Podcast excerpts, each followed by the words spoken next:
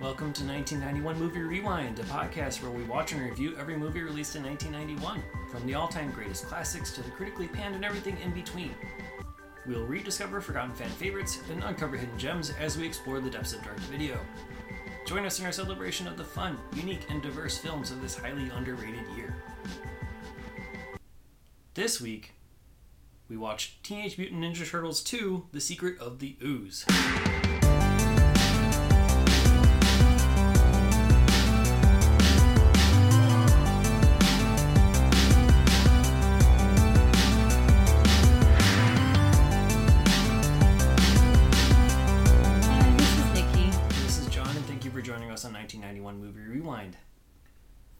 In Teenage Mutant Ninja Turtles two, The Secret of the Ooze, April O'Neil, played by Paige Turco, reports on the environmental pollution from a local laboratory.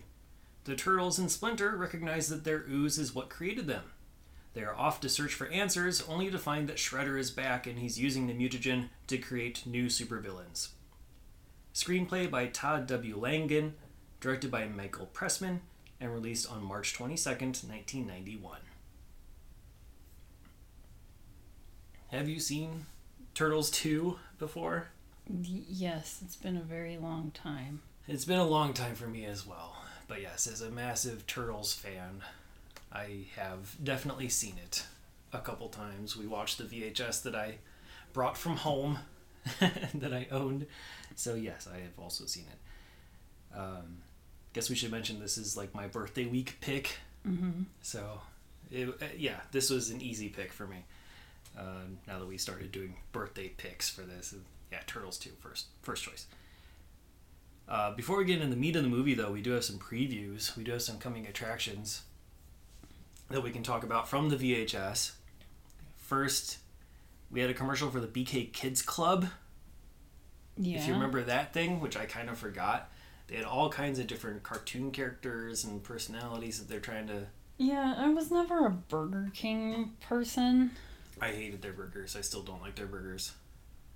Yeah, the only thing I like at Burger King are their croissant witches. Yeah, their breakfast food and... Um, their fish sandwich. Fish, but, I mean, as a kid, I was not into Burger King. I was a McDonald's or Wendy's person. Yeah, me too. The... So when I saw... I remember B K Kids, but I was like, nah, I'll stick to a Happy Meal for McDonald's. We went to Burger King quite a bit. I mean, especially when they started doing the B K Kids Club stuff, because that's when they started to focus a little more on trying to do the Happy Meal thing and offer toys along with food. Um, and my dad was a major collector of all of those promotional stuff across all of the different companies. So, you know, we'd had, you know, McDonald's and Burger King and whatever else was offering toys and promo items. That was... That was his big thing. So, yeah, I, I remember it now, but it never caught on. Like, no one cared the same way that they cared about, like, Grimace and Birdie and yeah, those types it was of just legacy like, characters from decades. It wasn't specific characters. It was just, just like... They were just generic kids who were trying like to... It was like animated children. Yeah, just I trying to that. fill the various different diversity quotients and whatnot. And like, right, so you didn't have...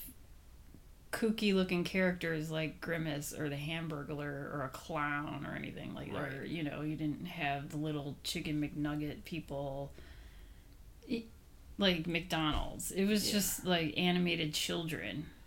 It very much felt like they were just trying to latch on to any and all kids. It, it seemed like a very obvious pander. Even right. as a kid, you saw, okay, they're just pandering. Whereas, like, when they rebranded and did, like, the B K King with, you know, the yeah. weird, creepy costume face, that was, and trying to gear more towards, like, college-age adults and stuff, and that worked better. Right. I will say the Burger King Kids Club lasted from nineteen ninety until nineteen ninety-nine. Oh, okay. It's kind of longer than I thought it would have, but, yeah. They just didn't have, yeah, they didn't have the personality, and maybe, you know, whatever. So yeah, the okay, I'm going a little bit more into the Burger King Kids Club it's, you know, it was it just, it was like a thing where children had to sign up and receive a membership card, and mm. you get like a free meal on their birthday. It that's just if you wanted to, you didn't yeah, have to. But that's just too much work for a child. It's like you had to have your parents do it for you. Yeah, like my dad. Yeah. Us, but, yes. So that's just why we got get, mail addressed to the just, dog sometimes, right? Because there's another membership under the dog's name. Oh, okay. Yeah, it's just a lot of work instead of just going to McDonald's and getting a Happy Meal and a toy, like, no matter what. You don't have to sign, sign up for anything. Well, you so. got that, too. But, but you also could get extra stuff if you got put on the mailing list. Okay. I just never... did it because I just didn't care.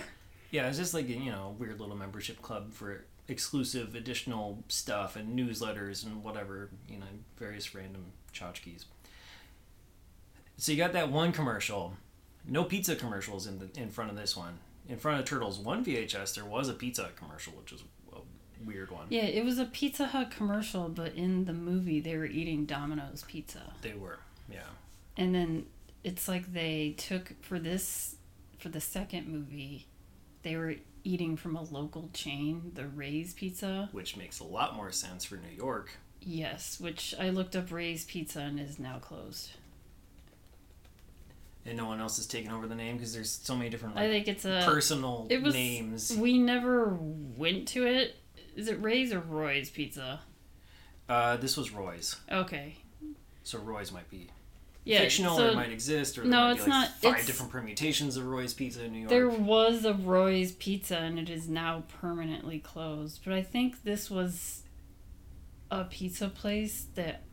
I think they were well-known, and it was a pizza place that I kind of wanted to go to, but we never went to. Yeah, the pizza looked good. Yeah, and it made me want... some New York. Just New York style. Not... just any pizza. I wanted a giant yeah. single slice that I can just fold and eat. Yeah. Which is hard to find here, kind of. Yeah, it is. It's tougher to find in Chicago area. Um, but real quickly, we'll go over the previews as well. So there was two previews after the commercials. We had Suburban Commando, which is mm-hmm. what we've already covered. And I think it, the preview probably... added most of the best bits from the movie. Yeah, it pretty much gave the movie away. Kinda. I mean, they didn't have, like, the final fight or anything. Or... but it showed the monsters, and I don't remember in the original trailers any monsters, like, at all. Yeah. I don't know. But I, I, I didn't think it gave away too much of the plot, but um, it gave away some of the better jokes, which is... understandable for comedy. Um, and then you had a preview for a movie that they called Step Kids.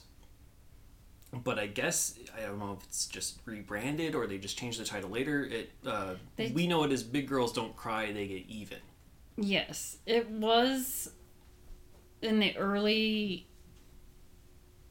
I guess the early pro- promotions for this movie, it was called Step Kids, but then when it was finally released, it was Big Girls Don't Cry, They Get Even. Yeah, because I was looking and I'm like, I don't remember Step Kids being on the list.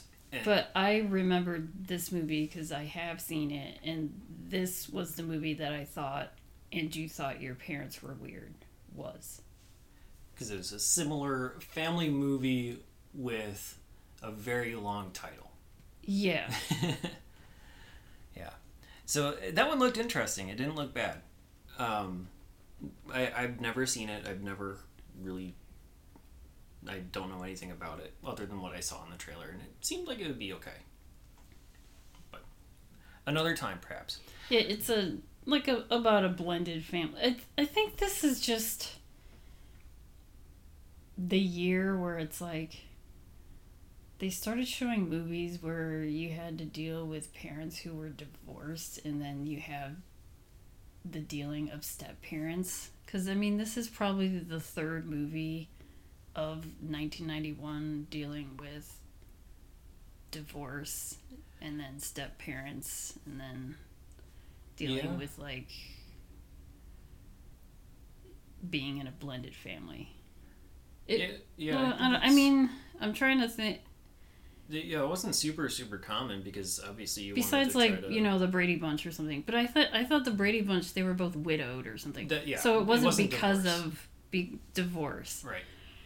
But and then I was thinking of Parenthood, but Parenthood they were all fam- it's just all married families already. I don't think there was one where it was a divorced woman, but I don't think she got remarried.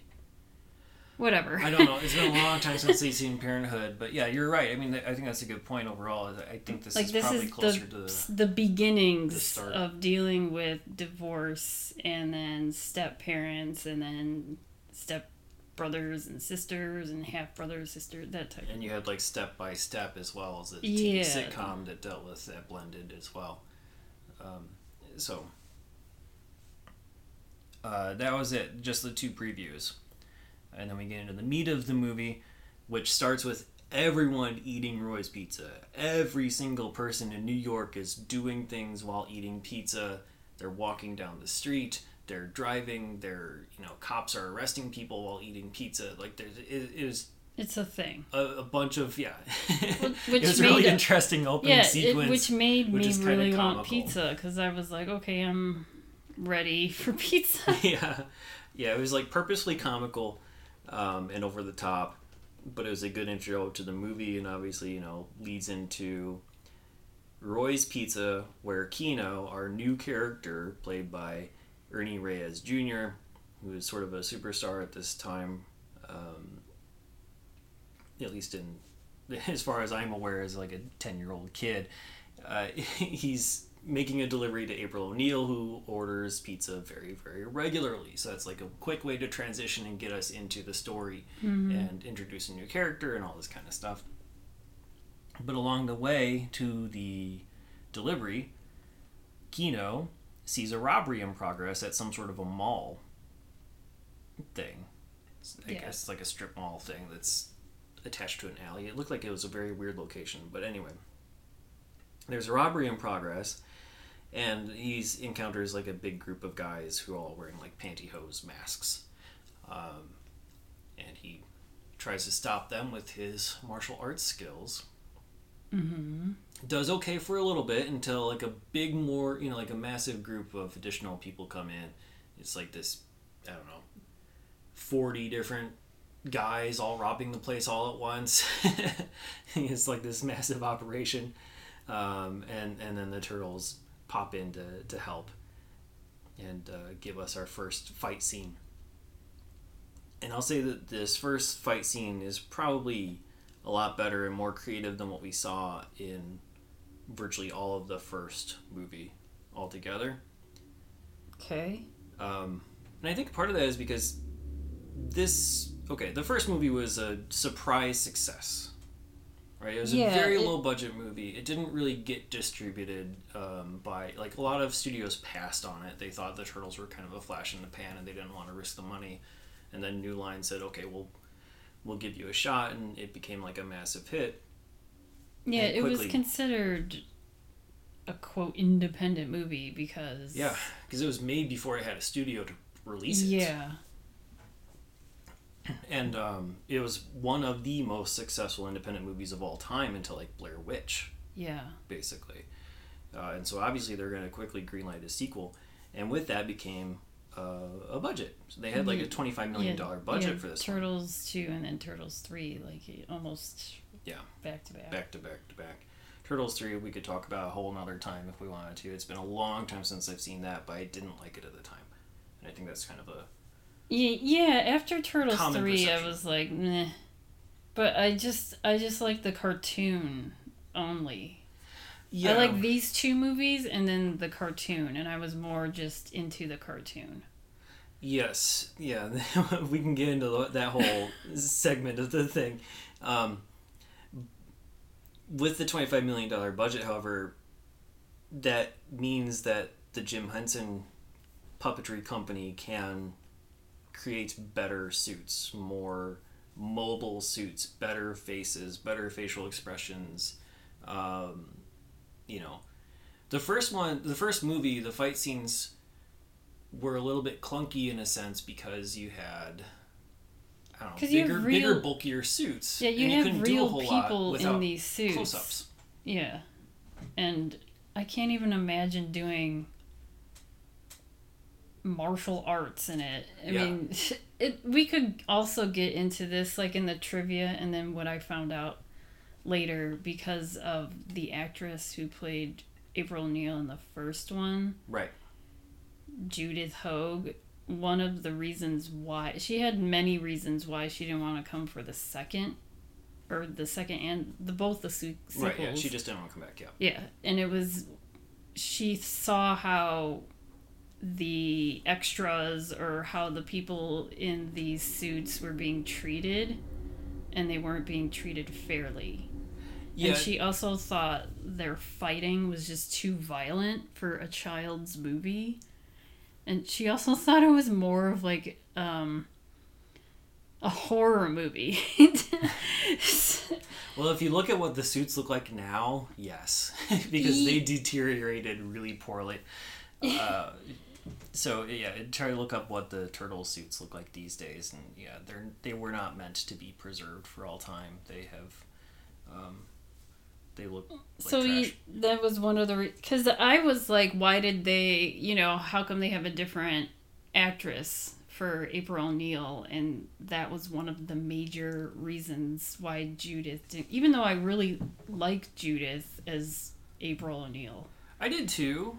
And um, she, but I also like mostly, Paige. I don't yeah, I don't I like, mind Paige at all. Yeah, I like both of them. It's just like I really liked the first April O'Neil, because, you know, that's the first woman you see as a live action mm-hmm. April O'Neil. Yeah, she was good. She was no nonsense. Um, she had strength behind her, and um, I think she played the character really, really well. I think where Paige kind of, she doesn't have that opportunity to present her strength and yeah, independence in the same way. Barely just, yeah, in she's, it. Yeah, less important to the plot in general, um, but I think she had a better chemistry and rapport with the turtle with characters. The turtles, yeah. So that's that's the difference. That's sort of the trade-off. Uh, Paige Turco, this is really her first feature. She had been a soap opera actress in like Guiding Light and All My Children, and then she went on to do things like N Y P D Blue, Party of Five, The Agency, and The one hundred. Um, so very long T V career, but this was, I think, her first feature, and then she reprised her role as April as uh, in in the third movie as well. Um, but yeah, I think I think it made the first fight scene, those suits, um, better, and they also just used the props of the mall and like this toy store, the sporting goods store that they're in, and improvised with that, and like you know incorporated it into the fight scene, which is great. The first movie they had fight scenes that were you know. in April's apartment, and yeah, causing an entire fire for her whole building. Yeah. So, but I think one of the major things why it was different like that was because that was one of the major complaints about the first movie was it was too violent. Which that's coming so, from adults and not yeah, from the kid fans. Yes. Because I can tell you now and also back then, I prefer the first one. Mostly because of the darker tone. Yeah, I like how dark the first one it was, or is, or whatever. And it wasn't super dark. It still had a lot of cartoony elements to it. It still had, like, the goofy sound effects here and there. Um, yeah. Obviously it had a lot of, like, cheesy, basic-ass humor thrown in there. But yeah. Overall, it's a lot of their humor. It kind of goes over a child's head because their humor is very adult. They're t- doing like Three Stooges type humor, and then they also reference old movies like Casablanca and stuff like that. When you're, I mean, when I was younger, most kids might not know about it. You're just yeah. like, oh, he's doing a funny voice. Yeah, which works as well. And then as you get older, you're like, oh, okay, that's what that was. Yeah, but when we were watching, and they were like Michelangelo, the one who's doing like all these, uh, like he was doing, um, Sylvester Stallone as Rocky, and yeah. I mean, a parent would know that, but I don't know if like a eight-year-old kid would really get that unless they watched Rocky. But um, and then he also did yeah like the Casablanca thing, and then sort of like a Three Stooges thing, and you had April O'Neil cracking up over it. But as a kid, you're kind of like, oh, he's just making funny voices and being funny.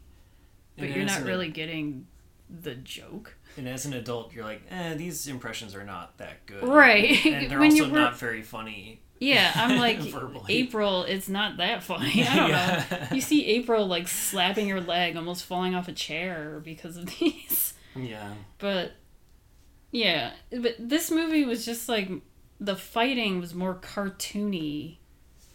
Yes. And it, cheesy, which... Well, okay. Here's um, what I'll say. Like, I, I think I like the first I, I, I like the first scene, fight scene, the best. But the rest of the fight scenes in the second movie are worse than what we saw in the first. Yeah.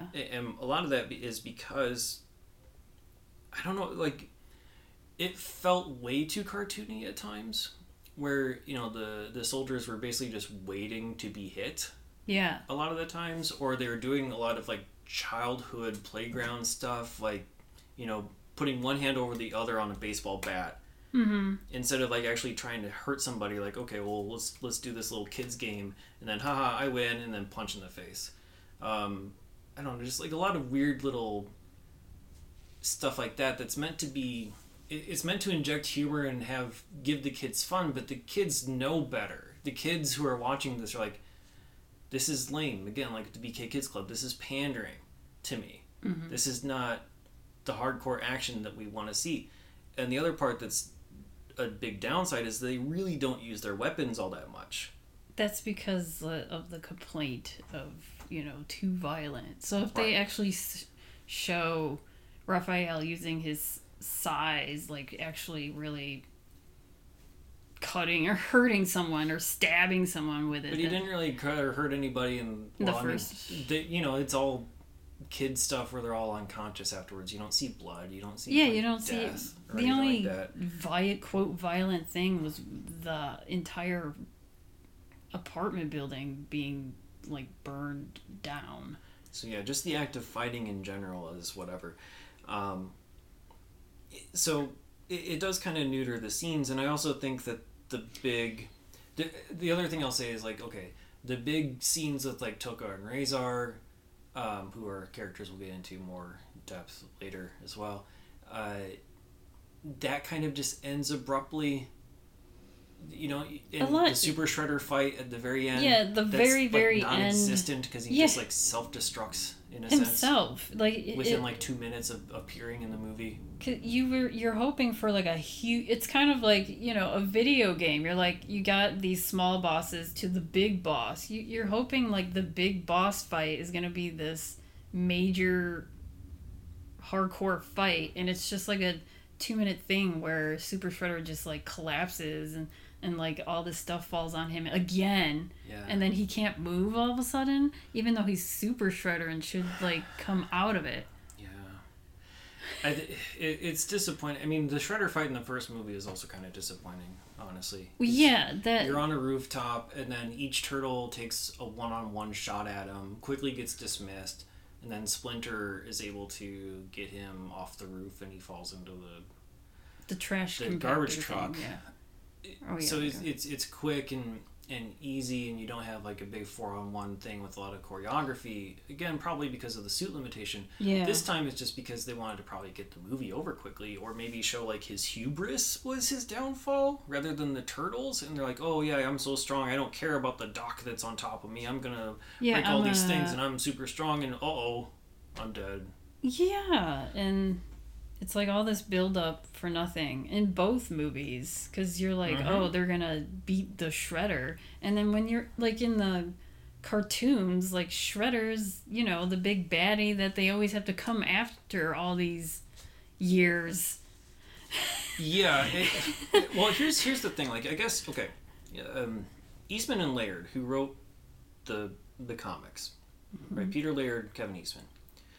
They did not want this movie to be like the cartoons. They okay. did not want Shredder back for this movie. Oh, okay. And so that was something that the studios kind of forced upon them. Um, and they were really happy with the idea of like Shredder being dead and have some sort of finality, and they wanted to move on to other villains like like Rat King, I think, was one of the ones that they wanted to possibly do, or mm. maybe find a way to do Baxter Stockman. Um, which, you know, it, talking about like the Professor character, David Warner, who plays Professor Perry, who's, you know, the, the lead person at this lab, they could have probably found a way to maybe transition him into a Baxter Stockman character if they really wanted to bring him mm-hmm. back. Um, 'cause he kind of... He kind of teeter-totters between, like, helping both evil and good, and you don't know where his alliances always lie, and there seems to be a little bit of moral grayness to him, but he's mostly good.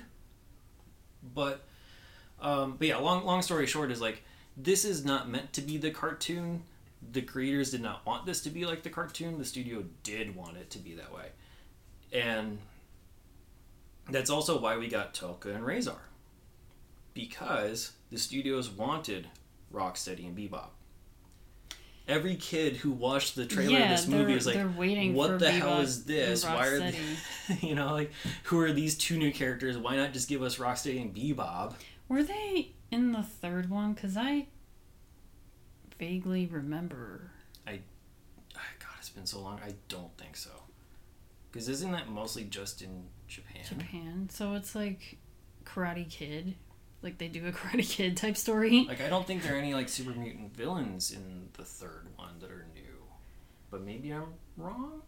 It's been so long. For some reason, I thought Bebop and Rocksteady appeared in a movie, in a live-action movie. But maybe I'm... Maybe the newest wrong. one. Uh, which I haven't seen, the Michael Bay ones. Yeah. But I don't even want to see those. No. Like, I'm I'm mildly curious, but uh, I don't know. But it's all, like, C G I, and I'm not but into C G I'd, roided-out turtles. Yeah. So, anyway, I remember as a kid that that was disappointing. In a yeah. way. Like, you, you expect, okay, they're going to bring this lore, here's Rocksteady and Bebop, who also exists in the comics. Yeah. But they're, you know, the the two main thugs in the cartoon, and so I think that's probably why Eastman and Laird were more against it, is because they wanted to create that separation and, and you know, expand the universe a little bit more and make this more of a darker thing, and these guys are doofy thugs. Um, and so you got Tokka and Rahzar, who are, I don't know, in, visually not that dissimilar from Rocksteady and Bebop. You have, like, the brown one, and you have the grayish one, you know?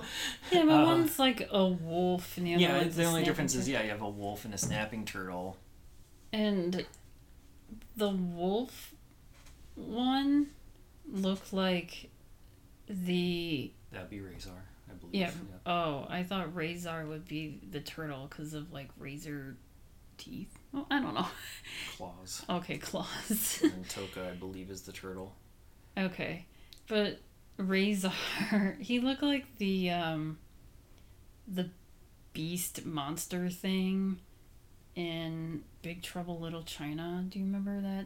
It's been a long, giant... long time, yeah. And I was wondering, did Jim Henson do Big Trouble in Little China stuff? But I don't think so. Maybe not. Because I mean, it, they just look very similar. Because I think I was kind of afraid of him. He was the freakiest looking. Rahzar? Rahzar. I mean, they both... Like, turtles, no.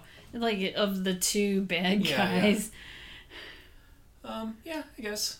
I don't know. I didn't... I, there was no fear in, for either one of them to I, me. So. I just thought he was kind of freaky looking. Uh, he had the ability to look a bit...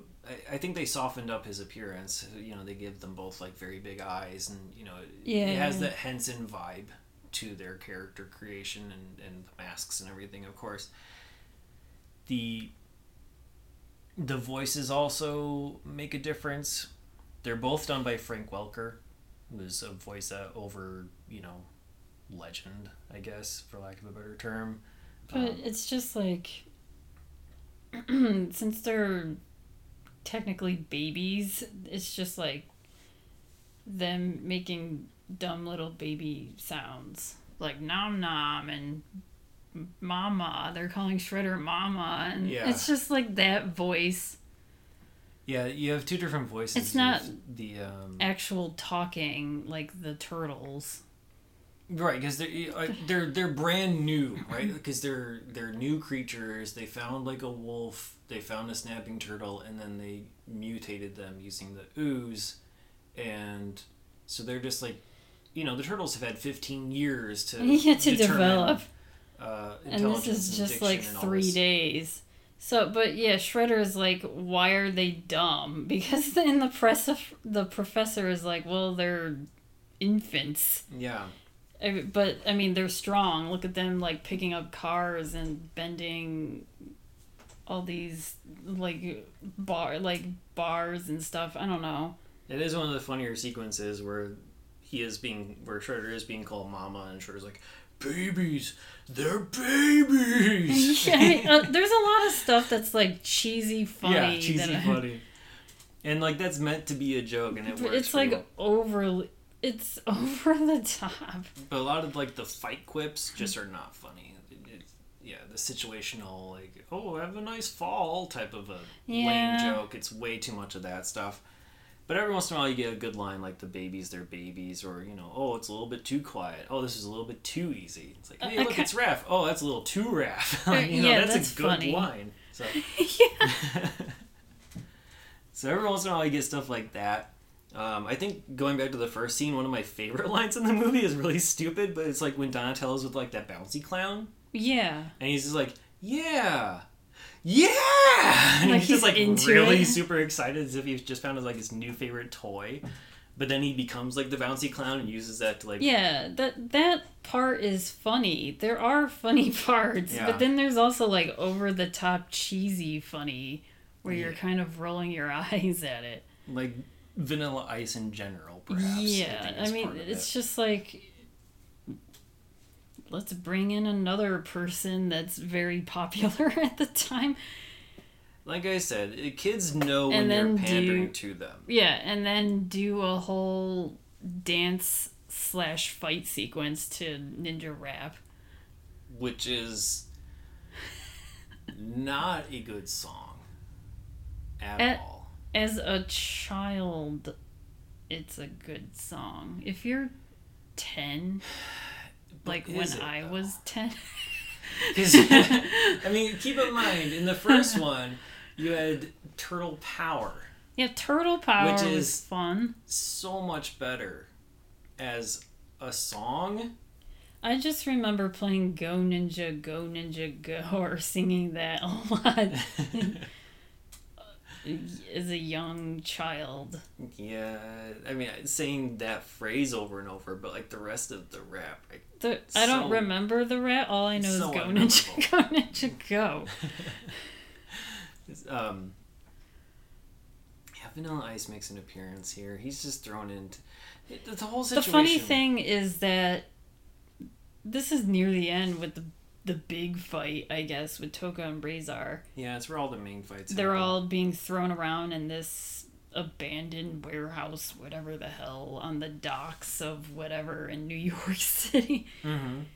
And they get thrown into a wall where there's like an underground rave party thing happening with Vanilla Ice on stage. But it's just funny where they Vanilla and his crew s- stop. But then when they see them fighting and then the crowd sees them, he's like, oh, let's whip up this song in yeah. three seconds. It's like, oh, this gives me an idea for a song. Yeah. Everyone like, follow me. And then here, I know all the lyrics and I know all the names of the turtles or something. Yeah, and, they, and he knows that they're ninjas somehow. It's just... like, the fact that he knows that they're ninjas by the like fact he's that watching they them for three seconds. Into this other room. Yeah, yeah. And he's like, oh, I can come up with a song in, in very immediately. And call it Ninja Rap. Um, yeah, it's there's at, a lot at of the white, time as a lot kid, of white you're dancing like, in the crowd. Oh too. Yeah, yeah, a lot of. At the dancing. Time as a kid, you're like, yeah, this is kind of cool. I don't know. I think it. I guess it depends on who you're with because me and my friends were like, ugh, Vanilla. Like we're you know already over Vanilla Ice is like oh, yeah, a personality at that time. Yeah. You know, so it, it's also that type of thing where. People thought the turtles were going to be the flash in the pan, No, Vanilla Ice is what you brought in that was the flash in the pan. It, it was already too late by the time the movie came out. Uh, as Cool as Ice probably also showed us. So, mm-hmm. uh, it's, it's... It would have been it, funny... It, yeah. Okay, this came out in March, and I think Vanilla... The Cool as Ice was later on in the year. Yeah, like October-ish maybe even. Okay. I don't remember anymore. Yeah, it was later in the year. I was just thinking it would have been funny if they showed the girl in Cool as Ice. Oh, in the crowd. In the crowd. Yeah, as if this is somehow like a like little sequel, like Easter egg type yeah. of thing. Like that's but, that's this was the party that she was at at the very end of Cool as Ice. Yeah, yeah. That would be interesting. I don't know if the crew that was up. To, I mean, the the thing happened so fast and like his dancing crew is the same. But like as in the, the movie, actors, in Cool as Ice movie?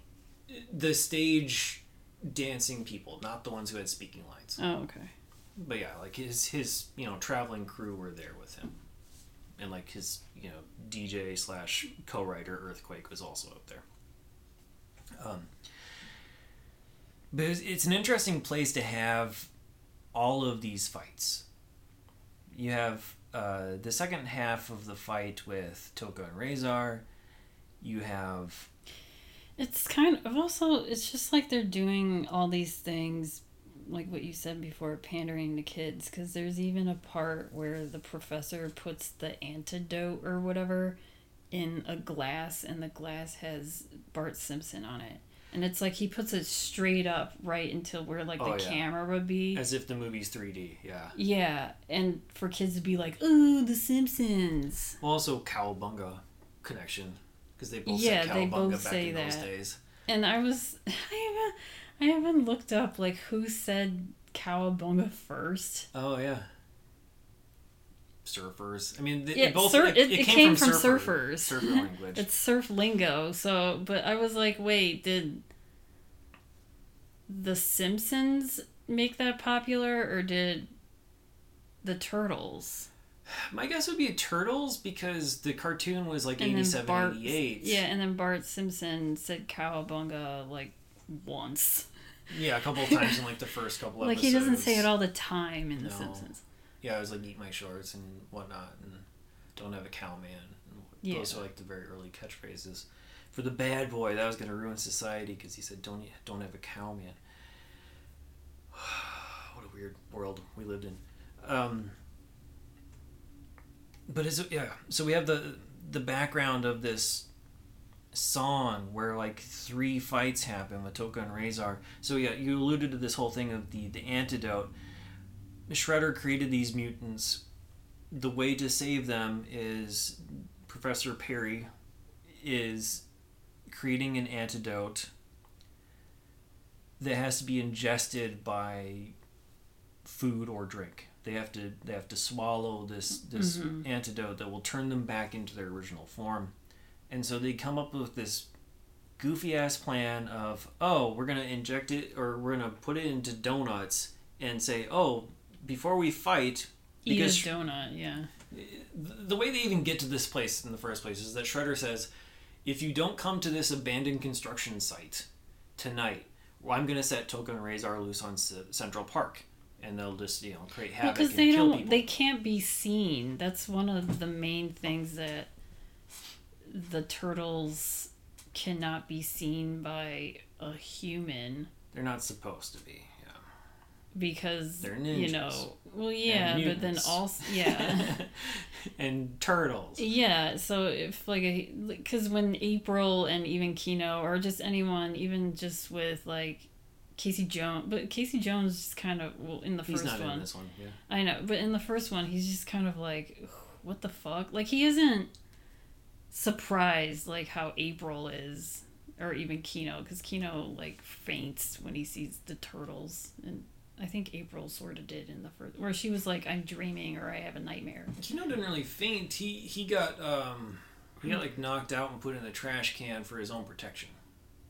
No, but when, when he when Kino came to April's oh, yeah, when, apartment... When he, yeah, he somehow he, pieced together that they lived with April. And yeah, and they all appeared in front of them. He was like, what? And then he kind of just... his. I eyes think it was when he saw Splinter. Oh, okay. Because whenever they finally see Splinter, everyone's like, okay, I'm done. It's like I see four turtles, and then now I see a live rat talking to me. Yeah. But then also Splinter is just kind of like, you cannot be seen, and if you are seen, you your punishment is to do like ten backflips. Yeah, it's like his, when they also just tease each other and go too far with the teasing, then... Or if they're fighting, they yeah. he's like, go do ten, it's like doing fifty push-ups or yeah. something. Go do backflips and the, whatever. Which is another example of how you can see how the suits are better constructed for mobility and stuff like that. And they don't utilize it very well in the fight scenes overall. Um, yeah, Kino is an interesting character because he... Okay, first, as far as I know, his create his character was created because Ernie Reyes Junior did some work uh, in the first movie as a stunt double for Donatello.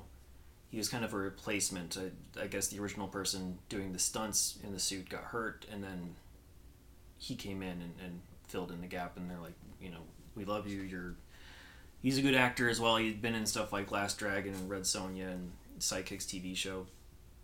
And then later on would do, like, Surf Ninjas and stuff like that.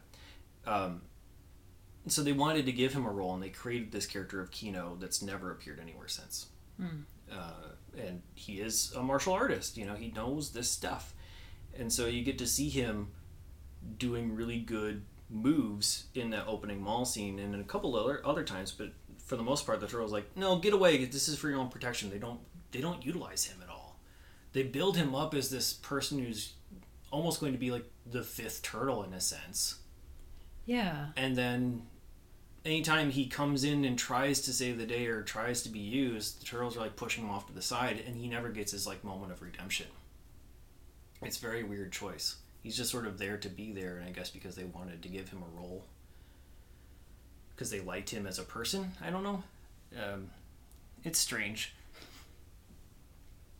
But there, I think there are a lot of underutilized characters. Like, you have Tatsu as well, who was, you know, Shredder's second in command and becomes the new leader until Shredder works his way out of the garbage. Uh, this is...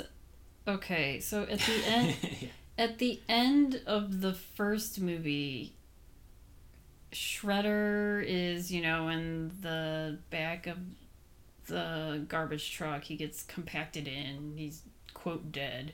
And then they show, you know, at the very end of the movie, he's, like, smushed in this They show his garbage. helmet. Yeah, they yeah, show his, his helmet getting crunched Crunched by the, in, yeah. yeah. So you, you feel as if his whole body's going to be, like, a pancake or something. Uh-huh. But in the beginning of the movie, you know, his hand comes out through all this pile of garbage.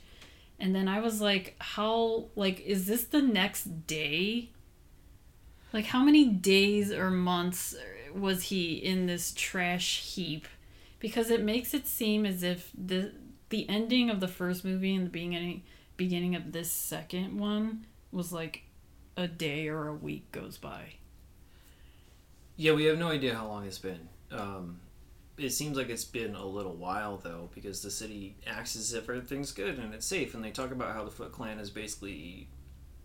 non-existent, and how they've all been virtually picked up by the police at this point, and you know there's nothing just, that's it, going on anymore. With um, I forgot his name already. Tatsu as yeah, the Tatsu leader is now the leader. It seems as if he wasn't really a leader for long, because he's kind of like, I don't know what the fuck to do now that Shredder is gone. Besides move our whole Foot Clan to this abandoned warehouse area. Yeah, they're they're on the run, they're on the ropes. And so they're trying to rebuild, and, and that's one of the things that Kino says is that they're trying to recruit any and everybody who has martial arts experience, especially teenagers, and so Kino wants to infiltrate the whole organization yeah. by, you know... So they just got rid of all the Foot people in the first movie, because all the Foot They all got, like, arrested, people. yeah. But they were, li- like, kids. Literal kids. Julie's Pretty full. much. Yep. Yeah, including, like, Sam Rockwell, who had an yeah. appearance in the first one.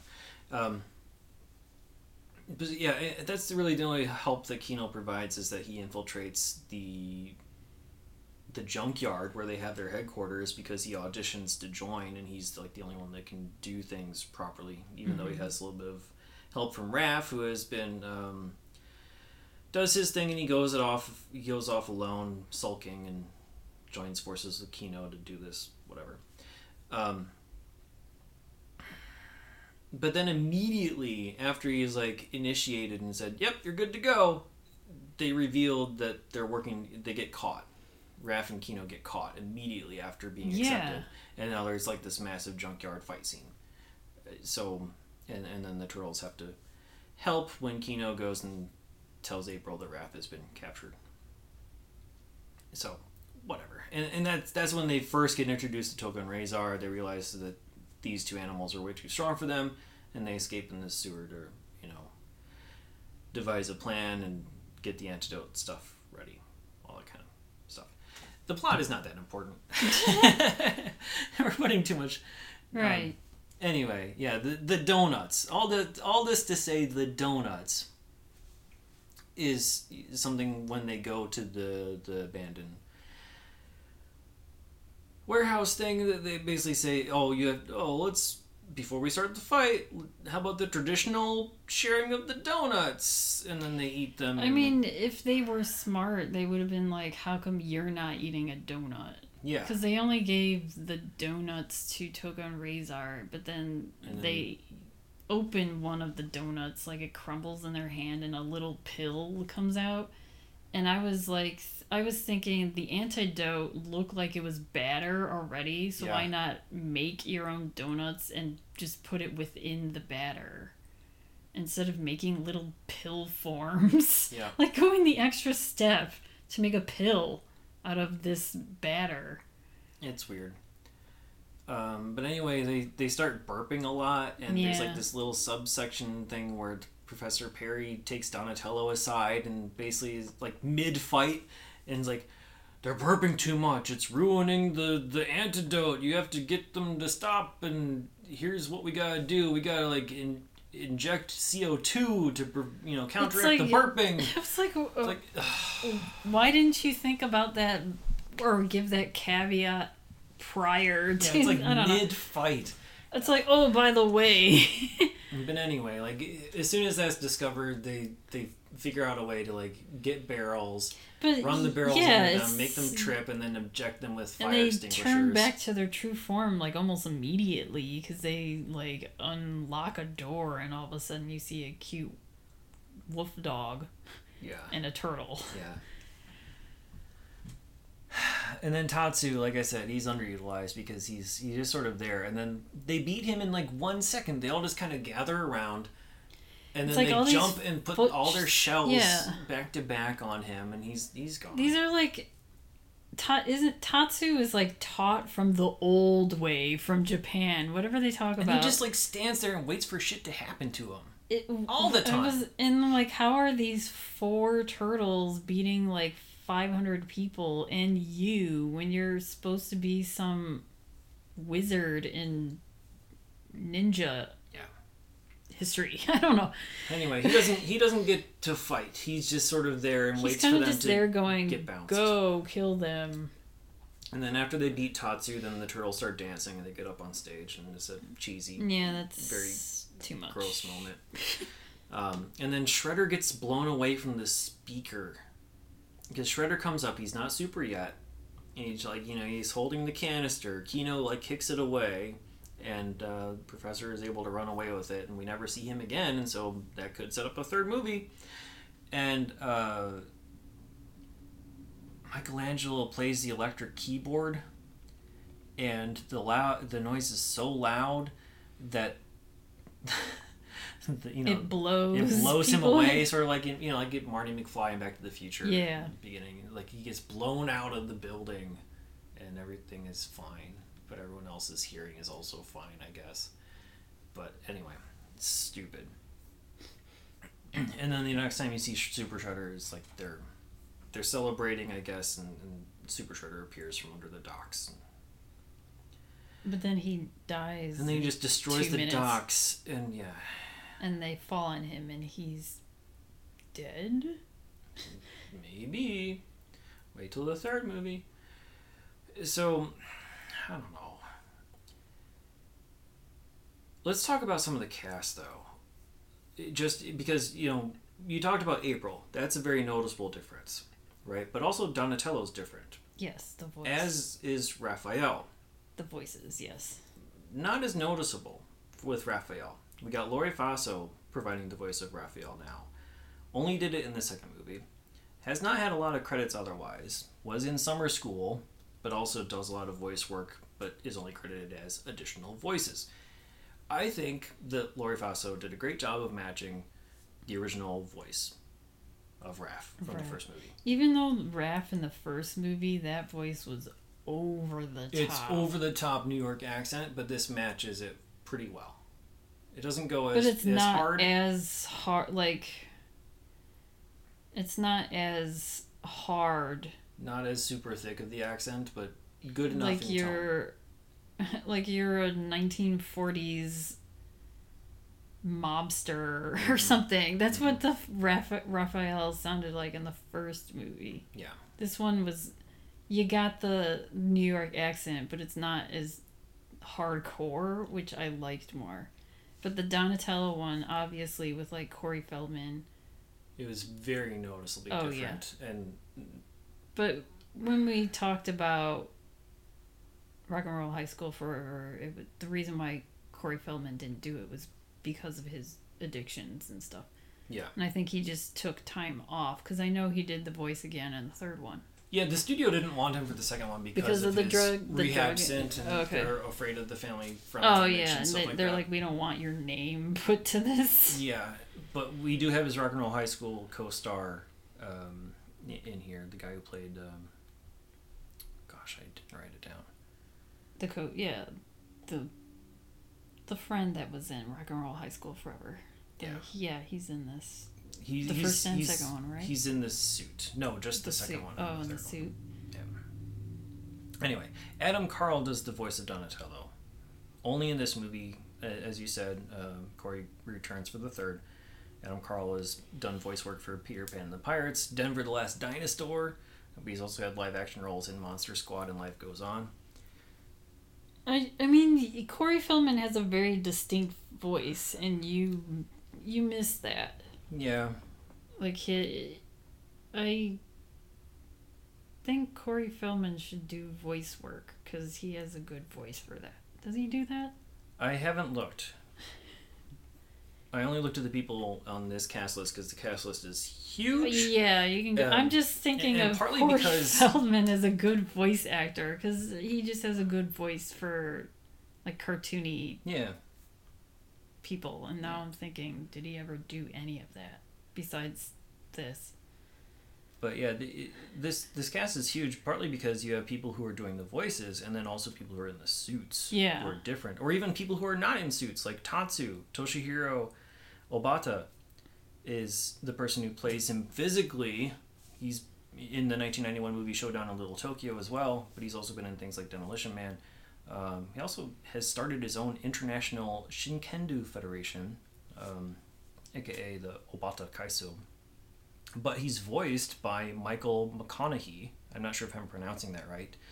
Uh, who is a very prolific voice actor who has done things from like G I. Joe, Transformers, to a lot of anime and video game work. Uh, Overwatch, World of Warcraft, uh, Mortal Kombat, Initial D, Vampire Hunter D, and my favorite, Bobobo, Bobo, Bobo. That is the name of an anime that he has appeared in like seventy-something episodes of. So... Mm-hmm. That's like, Tatsu. What is that? I don't know.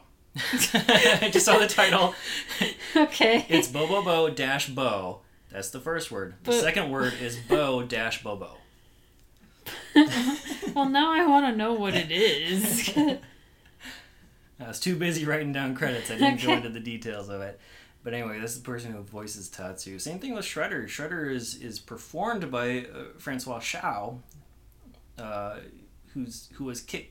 Quick Kick in G I. Joe. He's been in Beverly Hills Ninja, Wing Commander. He's had a, a prominent role in Lost and The Expanse, but he's voiced by a different person, David McCarran, uh, who doesn't have a whole lot of voice work credit to his name, um, but he was in the live-action Popeye as Harry Hotcash. So it, it's it's weird how they dub a lot of these people. Yeah. Um, and then you have, you know, a couple returning people, but yeah, not not too terribly many. A lot of the Turtles were just Jim Henson puppeteers for the most part. You know, like um, a lot of the people who were in Dinosaurs were in this. So like, the person yeah. who was in the Donatello suit was Robbie Sinclair. The person who was in the Michelangelo suit was in the Charlene Sinclair suit. So stuff like that.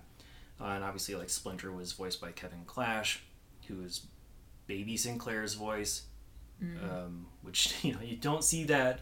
You don't hear it in Splinter's voice, but it no. is it is him, and it, that's also the voice of Elmo. He had some um, controversy around his name for a while there, but apparently he is cleared of all charges and is working with the Henson Company again because he is part of the Fraggle Rock reboot and the Dark Crystal reboot that they try to do for Netflix as well. Um, so, yeah, that's Splinter. Um, other cast and crew, I guess, we're, since we're in this now. We'll talk about Michael Pressman, who's the director, and also has a cameo as the nude manager.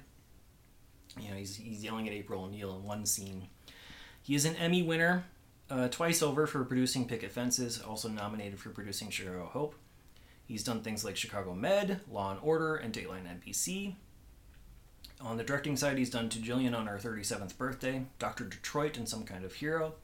And his mom and dad make cameos as that couple who are entering the cab uh, when Tokka and okay. Rahzar are, are terrorizing that one street. Okay. Uh, and his dad, David, is also a director who directed eight hundred twenty-four episodes of One Life to Live and is a three-time Emmy winner for that. So, uh, Todd L. Langan, who is the writer of this, also wrote the first movie. Um, and you can see the, the similarities in the writing style. But obviously, with different director and different tone, people were not as happy with this one. Um, he was the co-writer of Ninja Rap as well as writing this movie. Uh, he's written uh, The Pursuit of Happiness, nineteen eighty-seven T V, not the movie, with Will Smith. Um, and he's also Emmy-nominated and Humanitas Prize and Writers Guild winner for The Wonder Years. But he doesn't have a lot of writing credits. It's mostly Wonder Years, Turtles, and that's about it. David Warner, we talked about, is Professor Perry. We've seen him in Cast a Deadly Spell. Recently passed away, just as his uh, co-star in that movie, Fred Ward, has.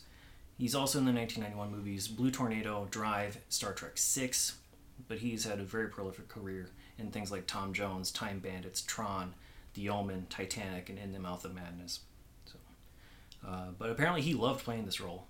He loved working on this movie, and Interesting. He considers it one of his favorites, partly because he got to play largely a good guy. Mm. So. It wasn't because he was interacting with turtles. People in turtle suits. I think it's, yeah, like, it's one of those things where people take roles because they want to give their kids something that they can, yeah. you know, like, here's a movie I can do and show to my kids. So I think that's part of it. And also, he got to help the good guys, whereas most of the time, you know, he's playing the yeah. evil evil jerk. Uh, we do have a couple other voices here. We got Robbie Riss as Michelangelo. He's in all three of the Turtles movies. He's also uh, been in Kid Video, Brady Bunch. He was Cousin Oliver in, in the Brady Bunch. Uh, Balto. He's also done voiceover work for Initial D and Naruto. Doc McStuffins. He plays Stuffy on that, if anyone has kids and knows what that means. But we've seen him before. Okay. In the nineteen ninety-one short, The Wish That Changed Christmas. He had, he had a role in that McDonald's-sponsored Christmas but thing. As who? I don't know. Oh, okay. Just, it, just probably additional voices. Probably something oh, in the okay. crowd or something. But it was interesting to see that come up again on our list there. Uh, Brian Tochi played Leonardo as the voice. He also did that same voice for all three movies. He's been in things like The Amazing Chan and The Chan Clan, Space Academy. I think those are... Space Academy is live action. I'm not sure about Amazing Chan. Uh, Bionic six, Revenge of the Nerds four, and also Mortal Kombat, Defenders of the Realm as Liu Kang. I think most of those are live action. Because he also does martial arts stuff as well, but he only did the voice in this. Uh, we already talked about Frank Welker a little bit, but just, you know, to remind people, he was in Suburban Commando as Alien General Suitor, and also in Bill and Ted's Bogus Journey as the Devil, the Easter Bunny, and Station. Uh, we'll see him again in Hudson Hawk and Beauty and the Beast, but he's done everything. He did both Tokka and Rahzar's voice. That sh- sort of shows his range. Like, the Rahzar voice is basically what he did for Doctor Claw. Mm. And the Tokka voice is what he does for all those little tiny creatures. He, that's like one of his... That's his bread and butter, is like doing all of like the crazy little creatures, like the Punky Brewster cartoon had the little sidekick, and um, Slimer. It's basically the yeah, same yeah. voices he did for Slimer or Nibbler or, you know, things like that. Uh, but he's done everything from Fred Jones in Scooby-Doo, uh, Megatron and Soundwave in Transformers. He's been Tom and Jerry. He's been Barney Rubble. He is the current voice of Garfield uh, and Curious George, and also Grimace, since we're talking about fast food stuff earlier. Amazing. And then lastly, I want to talk about the person who was in the Super Shredder suit. That was Kevin Nash. At the time, he was a W C W wrestler as part of the Master Blasters tag team, and also known as the Oz. I guess he got rebranded a bunch of times. He bounced back and forth between different companies. He's um, several-time WrestleMania champion. He is two times inducted into the W W E Hall of Fame, both as a solo act and also part of his N W O. But he's been a long-time wrestler, and Kevin Nash is the person who was in the Superstar suit. Uh, in terms of awards, this movie performed pretty well in the box office. Budget of twenty-five million dollars. Got a, close to eighty million dollars, so not too bad. Uh, but in terms of awards, not a whole lot to speak of there. It was shut out of the M T V Movie Awards, not even a Best Fight. What a surprise. That's weird. Um, but it won the B M I Film and T V Music Award, Jean Duprez, but there are several winners that year. I don't know how they... I didn't see any nominees. I just saw a bunch of winners, so they gave it to like ten yeah, or twelve for the different soundtrack, movies. Which is... Maybe it's... weird. I don't know, yeah. Be- was it because of Ninja Rap? Like, I don't what? think so. Because the other music is... You can... You barely hear it. Yeah, I, I really don't know. And like... I will say this. As a kid, watching the first movie, you kind of miss the cartoon theme song. Yeah. You expect it, but it's not there. But the theme song that you do get is good. Yeah. I think the alternate theme song that appears in the movies for the Turtles is good. So, like, aside from Turtle Power, aside from Ninja Rap, just the the musical soundtrack one uh, is solid. And so, you know, maybe that's probably what it's for. Anyway. Um, also... Young Artist nomination for the Best Co-Star in a Motion Picture for Ernie Reyes Junior He lost to Daniel Newman for Robin Hood. And then also uh, the movie itself won the best, you know, or most favorite movie at the Nickelodeon Kids' Choice Awards. So it took home, took home a golden blimp. If it was gold back then, I'm not sure. On to True Crime and Pop Culture we go. Okay, one thing I will say, this movie was released March twenty-second, nineteen ninety-one, which was a Friday, and on this day, Pamela Smart was found guilty in New Hampshire of oh. manipulating her student lover of killing her husband. Interesting. Helen Hunt found guilty. Yes, yeah. And that's where we watched the murder in New Hampshire. Very quick turnaround Pamela... of that yeah. movie, yeah. I, that movie came out later in the year, obviously. I can't remember. Was, I'm always thinking October. I feel like so many movies came out in October. But it was a big month. It was, um, yeah, so this, this is the day she was found guilty. Hmm. But just moving on to, pop, I mean, we sort of talked about pop culture, and you can, you can probably... go more into it because you're the turtle. You're the Teenage Mutant Ninja, Ninja Turtle person.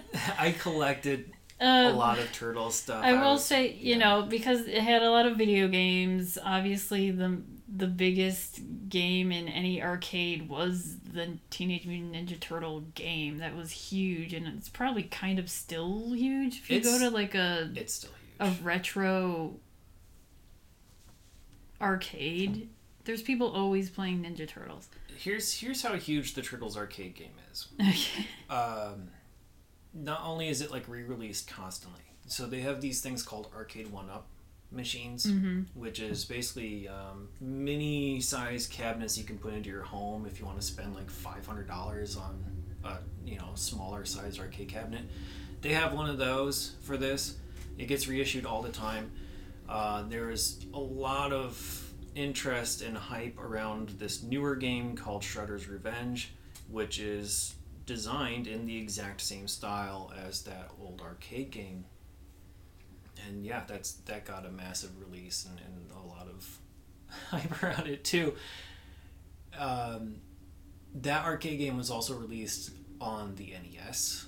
Mm-hmm, yeah. And then they also made additional follow-ups like Turtles in Time, which is the only game that I th- know of where Tokka and Rahzar appear. Because those two characters were kind of left out of the canon of Turtles lore for the most part. I don't think they ever appeared in the comic. I could be wrong about that. I think they appeared in the reboot of the cartoon, or one of the reboots of the cartoon. Yeah, there's multiple. That's I was sort of gonna talk about that, but I don't. There's multiple reboots, and even currently, you know, they did that the fourth animated series where Nickelodeon, which I've heard good made, things about. And then there's yeah. the new um, animated movie that was on Netflix that was released back in August of twenty twenty-two. Which is that the Seth Rogen fronted one? No, the Seth Rogen thing, which I was going to talk about. Okay. That's coming. At, there, according that's to live action. Mm, it's going to be animated too. Oh, okay. So it's according to Screen Rant dot com. Yes, Seth Rogen is working on his own version of Teenage Mutant Ninja Turtles, and that's going to be coming out in twenty twenty-three. It's going to be called Mutant Mayhem. It's a reboot primarily focusing on the Turtles. Uh, kind of, they're working with Colin, the Jost brothers. So Colin Jost and his brother. Okay. And it will have, it will be more for the fans who are into the first iteration. So these first two or first three movies from the nineties and the cartoons from the eighties. Yeah. And it's not anything dealing with the Michael Bay sure franchise, yeah. which I haven't seen and you haven't seen, I don't think. No.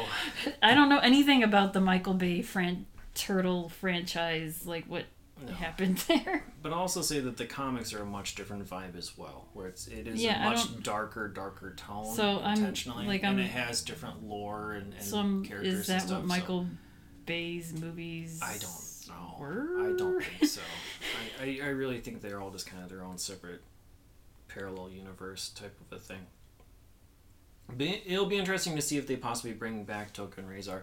Obviously, in the canon of this movie, they can't come back because they have been reverted back to their original forms, and so it kind of makes sense they're not looped in anywhere. But, I, I mean, even though it wasn't Rocksteady and Bebop like we expected as kids, I still kind of like their characters. And I do like that there is something of a finality. I wish that Shredder was dead in the first one. I wish that... I, I like that there's the finality of Tokka and Rahzar in this movie, that they will not come back because they are now, they've been officially defeated. You know, that kind of aspect of it is kind of cool. Um, but yeah, I think they only appeared in the Turtles in Time video game in terms of pop culture. Um, they did also have action figures. Well, yeah, yeah, of course. I, I'm a little surprised that they didn't, like, they majorly didn't show market that, like this a movie. Commercial for that. No, I mean, I, I'm I'm surprised that they didn't majorly market this movie and, like, create Turtles two Secret of the Ooze board games or a video game called Secret of the Ooze. They didn't go overboard like that. It was, like... Well, they did, I mean, it was the we can also... card set, it was the action figures, and that was about it. They did do food tie-ins to the Ooze because the, the Hostess cakes, they did more, like, when you open the Hostess cake, the inside was, like, a green mm, ooze. The green. And then they also had, um, the Nabisco did these royal gelatins where they were either like orange, strawberry, or lime for the green. Okay. Then there, I was looking at you, then, then Chef Boyardee, you know, they had the turtle shaped pasta. Yeah. So I, so I think that was their sort of tie-in to the Ooze. A lot of food stuff, but yeah, food not, stuff. Not but, as many toys and things like that. Yeah, that we're expect. Well, because I think the Ooze would be so much like slime, and then you had slime from like Nickelodeon, so I don't know. You also had slime with Turtles figures too. Oh, okay. Some of the earlier ones, I mean, they're because the ooze was just part of Turtles lore. It wasn't just this movie. It was yeah. that's how the Turtles appeared. Yeah. From and so the... they're sort of like He-Man as well. They had some ooze. Um, I remember. Yeah, it got kind of crusty if you let it sit too long. Oh. Yeah, but it did exist. Another thing is that there was a concert tour. Did you ever see them? I did not t- go to the concert tour. I think um, at one of the theme parks, they had like a performance thing as well. A stage show at like uh, Universal probably. It would have been not Disney. So the, yeah, so the concert tour was, it first premiered in August of nineteen ninety, where... it was a live action, kind of like Disney on Ice, but, you know, they're not on ice. Right. It's uh, kind of like they they toured as a band. So Donatello was on the keyboards, Leonardo played the guitar, Raphael was on the drums and saxophone, and then Michelangelo on the guitar. So Leo was bass and Michelangelo guitar. And it was, the plot line was April O'Neil was kidnapped by Shredder and the Turtles have to rescue her by music. So it was kind of like Bill and Ted-ish, where they had to use the power of music yeah. to save April O'Neil. I, I, I don't know if I had both of these, but I know it was released on cassette as well oh, as songs? like record. Yes. Uh-huh. And I think we had both like the record as well as the cassette version of it. Yeah. Because they did... I was a big Turtles collector. Yeah, I know. That, that's why I'm asking you. But they also uh, had a, this um, concert tour released on V H S. And I was going to look this up, but I didn't. Yeah, I like, if it's that. on YouTube, maybe I'll find it. And then they did have Disney M G M Studios theme park in June of nineteen ninety. Okay. They had the New York street section of yeah, M G M, yeah. kind of turtle themed, and I don't think that that's most that must be what I you were thinking of. Yeah, I don't think I. I think they did a little bit of a, like a performance that. thing. Yeah, they yeah. did. They did something where it was called the Ninja Dance, while April performed a song. So I would not be surprised if there are pictures of that at my parents' house that oh, right. I will not have access to to put on the website for, before all this launches, but yeah. And they also had roller coasters and amusement rides. A lot of a couple of them are in the Mall of America. Okay. I don't know if they're still there, but it said that there was a roller coaster that opened in two thousand twelve. Which is, it's called Teenage Mutant Ninja Turtles Shell Shock. And then there's a Shredder's Mutant Masher, which is like a pendulum pendulum ride that okay. opened in two, two, twenty fifteen. Those so, pirate ship looking things. Yeah. But, you know, shredding you back and forth. I don't know. Like pitting a pendulum. Yeah, it probably looks like a pendulum blade. Yeah. So that's a, the Mall of America, which I've never been never to. Never been to, yeah. It'd be interesting to go. Yeah, I would go on it now. Yeah. If it's there. Yeah. I would go to Mall of America in general, and I would go ride on some rides there for sure. Yeah. And I think that's... Yeah. Um, if you don't have anything else, I, I can't yeah, think in of terms anything of, else. In terms of Secret of the Ooze specific, all I really saw was the Turtles in Time game where Tokka and Rahzar make an appearance. You got the action figures where you had a few, you know, new... movie version Leo, Ralph, yeah, Raph, I mean, uh, Ralph, uh, Super Shredder figure, of course. Um, oh, yeah. And then also the Topps card set, which they did, like, Topps was, you know, the king of non-sports stuff back then. So they had movie tie-in cards for everything. So we'll move on to rankings and ratings, I guess. Yeah. Where on your one to five star scale are you going to put Turtles two? I'm not going to say the full name. Um. Okay. Okay. I'm going to give the first movie. I'm going to give a three. Yeah. This movie, I'm going to give a two. Yeah, I'm not going to be as generous with the second movie. I think it, the second movie is probably a one and a half star for me. Uh, I mean, I know that even as a kid, I watched the first one a lot more. I don't think the first one is all that great. Like the humor is not good. But in terms of like tone and yeah, just introduction, like giving you any sort of live action turtle fix, I think that's definitely the one you still want to go with. I, yeah, I do think it's probably like a two and a half or a three star for the yeah, first one. Yeah, it's kind of too. Like Batman. I don't know. I don't know. It's like when he, like that type, of, not too know. gritty, but it's like dark because it's like New York and it's dark, gritty streets. Yeah, it just, crime. I don't know. There, there's just, and their storyline is a little. It's tough to quantify the appeal of the first one. There's a lot of more iconic lines in the first one. You know, mm-hmm. the darker tone helps a lot because and it's I not like, too dark, I even but it's like still like Casey atmospheric. Jones. Yeah, you got Ch- Casey Jones in there. Um, I don't know. Just, Casey Jones was my favorite when I was growing up. So. He was a good character as well in the in the cartoon. Yeah, that's so. I liked him in the cartoon, and I liked him in the. And a cool movie. Action figure because he had like all of, like these little supplies. Yeah, were... He had the golf club and the baseball bat. You could mm-hmm. put it in his little satchel in the back. So yeah, I'm saying I'm saying one and a half for this movie. It's it's below average. It's not as fun as Suburban Commando in a way. I don't know. Like it did talk about like the preview from. Yeah. I feel like Suburban Commando was fun. This was. This was fun, but I don't know. It's like too cheesy and, and too pandering. I don't know. Anyway, every movie's worth watching once. Would you watch this again? Sure. I mean, I kind of I don't hate would. it. Yeah, I kind of would. Like if we did a one, like if you did a trilogy, watching the first, second, and third. You have then to. Yeah. It's not bad enough to not watch again. It's... No, I don't hate this movie. I wasn't, like, pissed off that I was watching it. No. Like, like some movies. But it's just, like... I'm kind of curious to watch the other ones now. I don't know. Yeah, I wouldn't mind seeing the third one again just to see, you know, was I just blinded as a child and expecting more cartoon stuff and the fact that it wasn't in New York and all the, like, I don't know. But this one, yeah, I'd watch it again. It's, it's goofy, silly fun. It's it's not a terrible background movie. No. Um, but the first one is better. Yeah. If you out there want to watch Teenage Mutant Ninja Turtles two: The Secret of the Ooze, as of this recording in October twenty twenty-two, it's available on Netflix, H B O Max, digital rental, V H S, or D V D, so always check your local listings. You can listen to us on all of your major podcasting platforms. Please remember to rate, review, subscribe, and tell your friends. You can email us at nineteen ninety-one movie rewind at gmail dot com.